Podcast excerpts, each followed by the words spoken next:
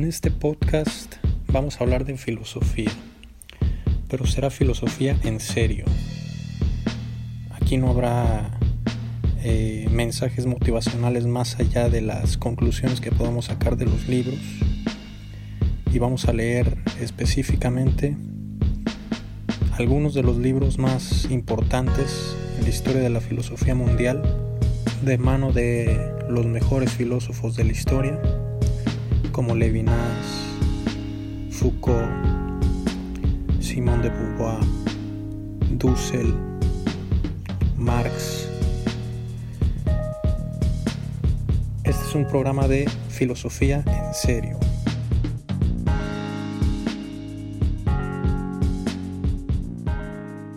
Vamos a continuar con totalidad infinito en la página 34, el segundo párrafo.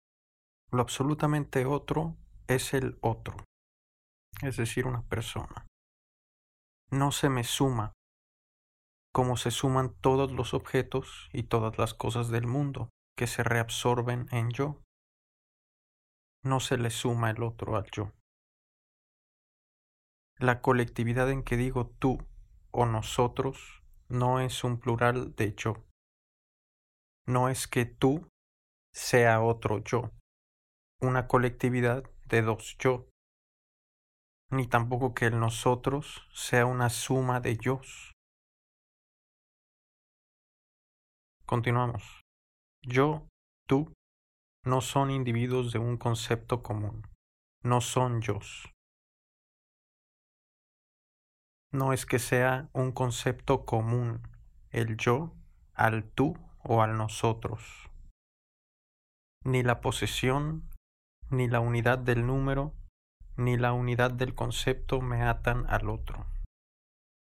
No se puede poseer, no es una tautología, como si A fuera igual a B, yo es igual a yo, yo es igual a tú, yo es un plural de nosotros, o el tú es un plural del yo. Para decir tú o al decir tú se liga un yo a otro y si fuera un yo el otro, serían dos yo, sería un plural de yo. Ausencia de patria común, que hace de otro el extranjero, el extranjero que perturba mi estar en casa. Es el que perturba el mundo, al menos es un, un aspecto o un sentido, el de la perturbación de la casa del mismo del yo.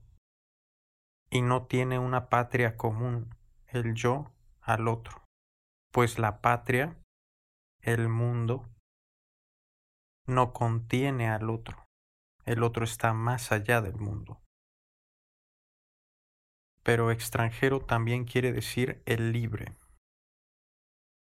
Como está fuera del mundo, y el mundo es el espacio en donde el yo puede, en donde el yo tiene poder o es poder, es poder hacer todo. Todas sus posibilidades caen dentro del mundo. Es donde el yo puede hacer cualquier cosa. Es donde el yo puede. Cualquier cosa posible de hacer está dentro del mundo. Cualquier posibilidad está dentro del mundo. Y si el extranjero, que es otra manera de decir el otro, refiriéndose a que el otro es un extranjero respecto a la casa o la patria de él mismo, que es el mundo. Extranjero también quiere decir libre. Si el extranjero está fuera de la patria en donde el yo puede, entonces es libre. Es libre porque no tiene ningún poder sobre sí. El yo no puede nada en el otro. Y esto es claro porque nadie nos puede obligar a pensar cualquier cosa. Se puede ir moldeando el mundo del otro, pero siempre tiene la libertad de pensar cualquier cosa. Siempre tiene la libertad de hacer cualquier cosa, al menos en un sentido amplio, ya que tiene dentro de sí el campo económico, el sistema económico capitalista que es el vigente, y le impide muchas veces hacer cosas o hasta pensar a veces. Pero incluso cuando nos coaccionan, incluso en el límite, por ejemplo, de la tortura, que estén torturando a alguien para decir o hacer algo, ese otro sigue siendo libre en el sentido de que cuando hace esa cosa obligada, el que lo hace no es él, sino la voluntad que está detrás de su voluntad, que es la del torturador. Continuamos. Sobre él no puedo yo poder. Escapa a mi presa por un lado esencial, incluso aunque disponga de él, incluso aunque sea, entre comillas, mío, entre comillas porque no se puede tener, pero se puede, digamos, disponer de él. El caso extremo sería un esclavo, que ya existieron en la humanidad. Otro caso sería moderno, el de un nuevo esclavo, un nuevo tipo de esclavo, o el sistema de esclavitud más refinado y moderno que existe que es el asalariado, el trabajador asalariado o el trabajo asalariado.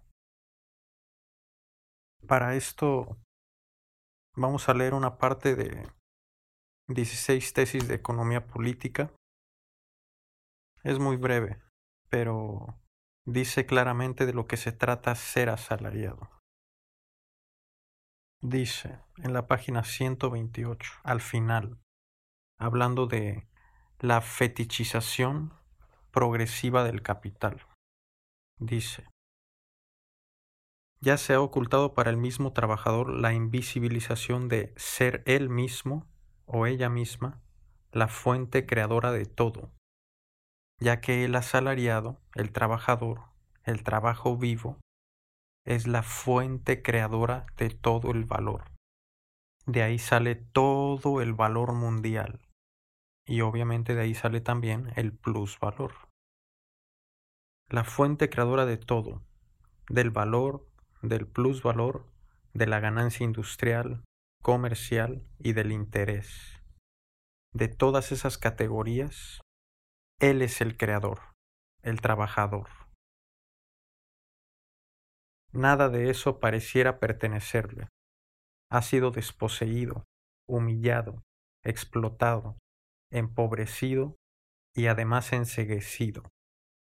No sabe en su pauperitas infestum, que significa el empobrecimiento o la pobreza en la fiesta del capital, en el proceso de trabajo, que él o ella es el creador de toda la riqueza expoliada llamada capital. Por ello, todo el propósito de la investigación de Marx tiene una intención ético-política, normativa. Pareciera decirles a los pobres, a los miserables, a los condenados de la tierra, a los humillados. El mundo moderno creado con tus manos es tuyo, pero se te ha arrebatado no solo por la violencia de la dominación, sino gracias a un artilugio o pase de mano teórico para que no puedas conocer siquiera al que es la fuente creadora de toda la riqueza mundial hay que ponerse de pie y reclamar lo propio. La teoría tiene aquí un potencial normativo y motivador inmenso. Es la que ilumina la noche de la muerte y la desesperanza, que no solo interpreta la realidad, sino que tiene un poder de redención, como diría Walter Benjamin. O sea, en línea con Marx. No se trata de interpretar la realidad, sino de cambiarla, transformarla. No solo tiene un poder de interpretación, sino que tiene un poder de redención, como diría Walter Benjamin.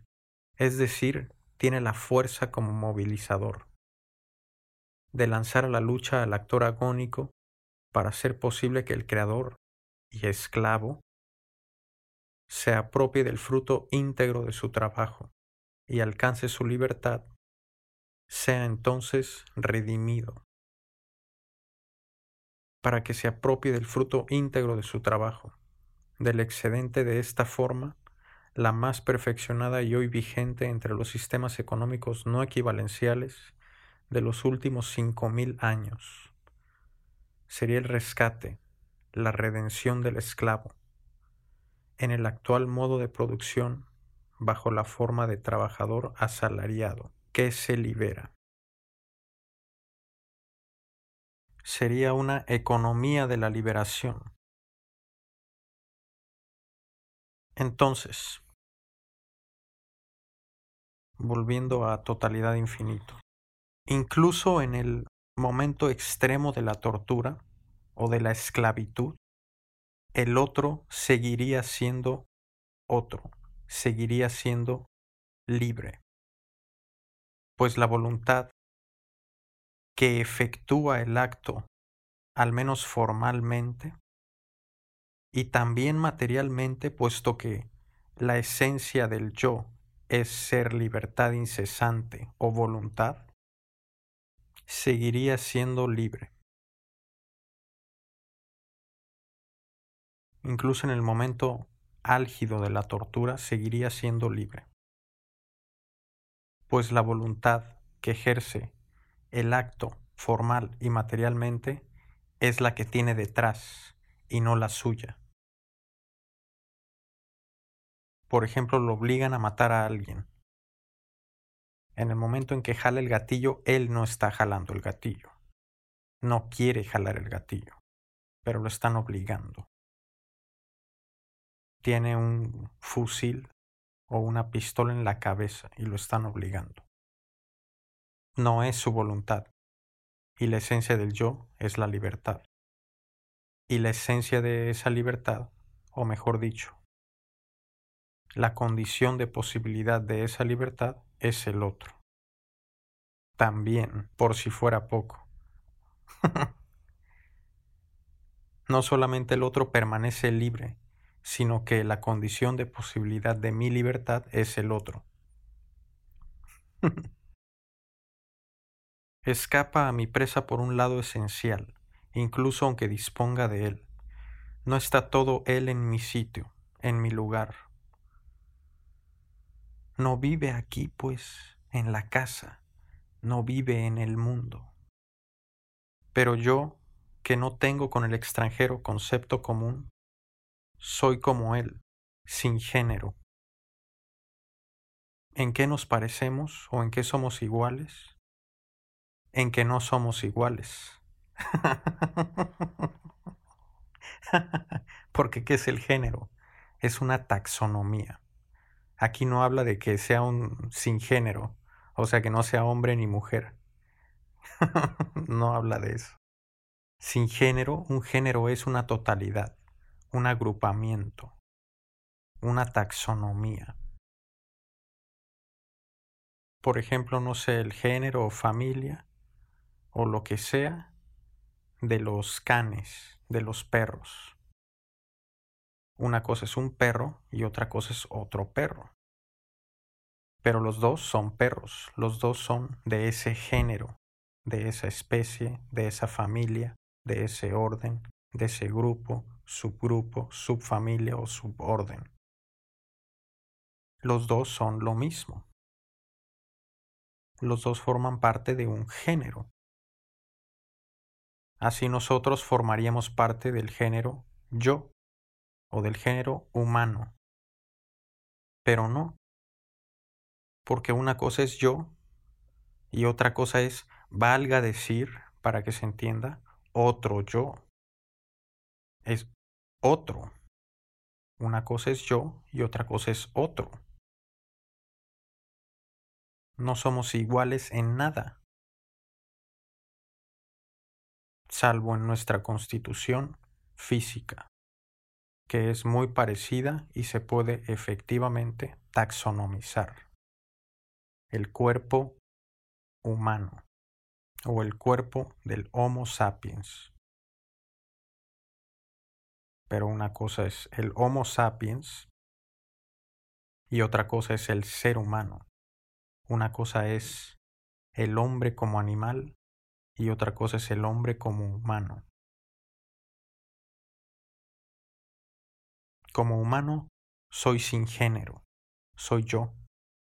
Y ya se acabó es, si se quiere, un género de una sola especie o una especie de un solo especímen, yo, y ya se acabó.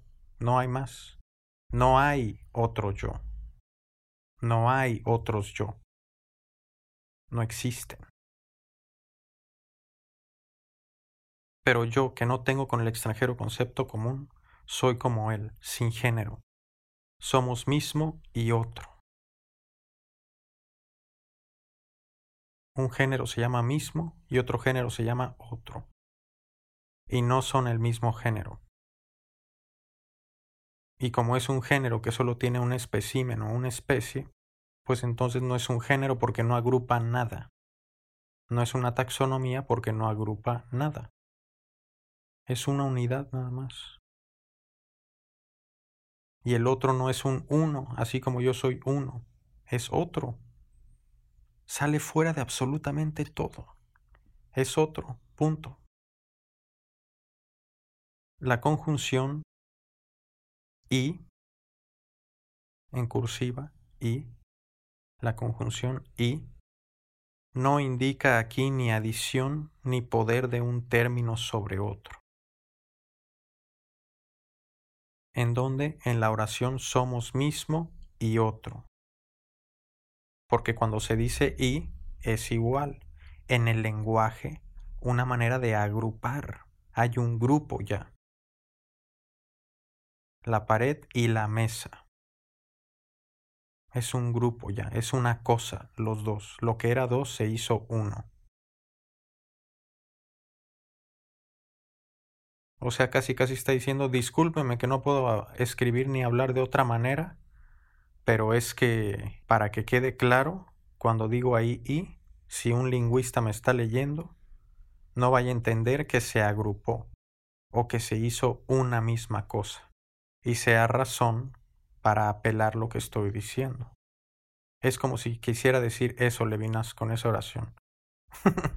de la conjunción y no indica aquí ni adición ni poder de un término sobre el otro.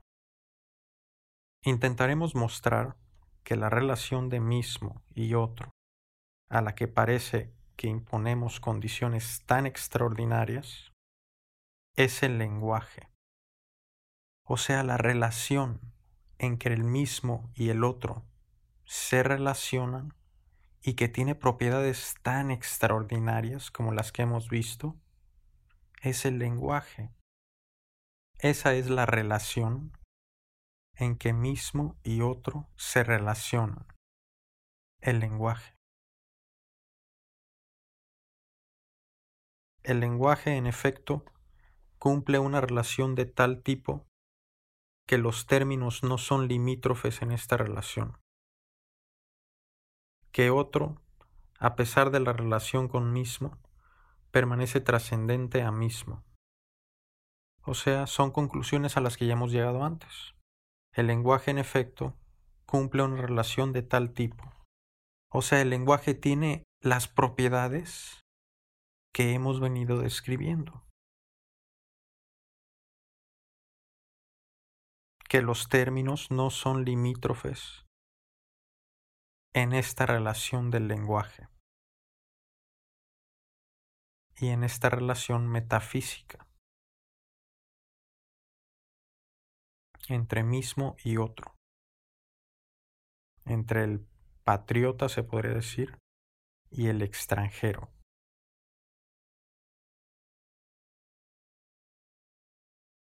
En esa relación, los términos no son limítrofes, como ya vimos antes, en el ejemplo de la frontera entre Estados Unidos y México. No forman una frontera porque sus bordes no se tocan, no son limítrofes. Así como las palabras no se tocan. Son como independientes, se pueden relacionar entre sí,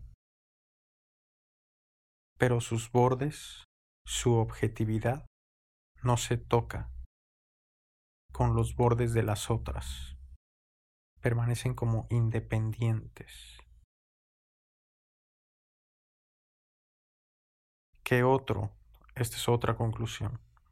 ¿Qué otro, a pesar de la relación con mismo, permanece trascendente a mismo? Que a pesar de relacionarse, permanece trascendente, permanece más allá de todo. ¿Cómo es posible? Como hemos venido diciendo, como hemos venido explicando. La relación de mismo y otro, o metafísica, se pone en juego originalmente como discurso en que mismo, recogido en su ipseidad de yo, sale de sí.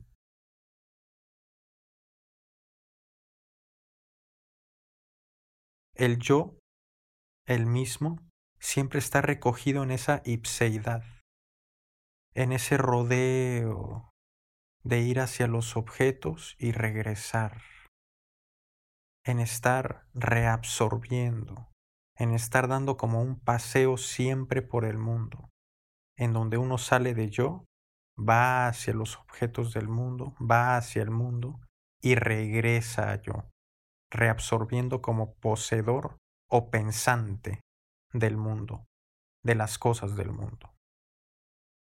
Leer un libro, abrir la puerta, ir al refri, ver la tele, manejar mi coche, irme de vacaciones, volar un avión, manejar un coche, escribir, proyectar, arreglar algo. Esa es la ipseidad de yo. Entonces dice, la relación de mismo a otro o metafísica se pone de juego originalmente o sucede originalmente por vez primera como discurso, como discurso, como palabras, en que mismo, recogido en su ipseidad de yo, sale de sí, da un rodeo, pero como que se va más allá ahora del mundo siendo que siempre está dentro del mundo. Sale a dar un paseo fuera del mundo con las palabras, con el lenguaje, con el discurso. Vamos a repetirlo por última vez. La relación de mismo y otro o metafísica se pone de juego originalmente como discurso en que mismo, recogido en su ipseidad de yo, de ente particular, único y autóctono, sale de sí. Vamos a parar por hoy eh, este episodio. Espero les esté gustando, estén entendiendo. Y no olviden seguirme para estar actualizados en los episodios. Espero que tengan un buen día. Gracias.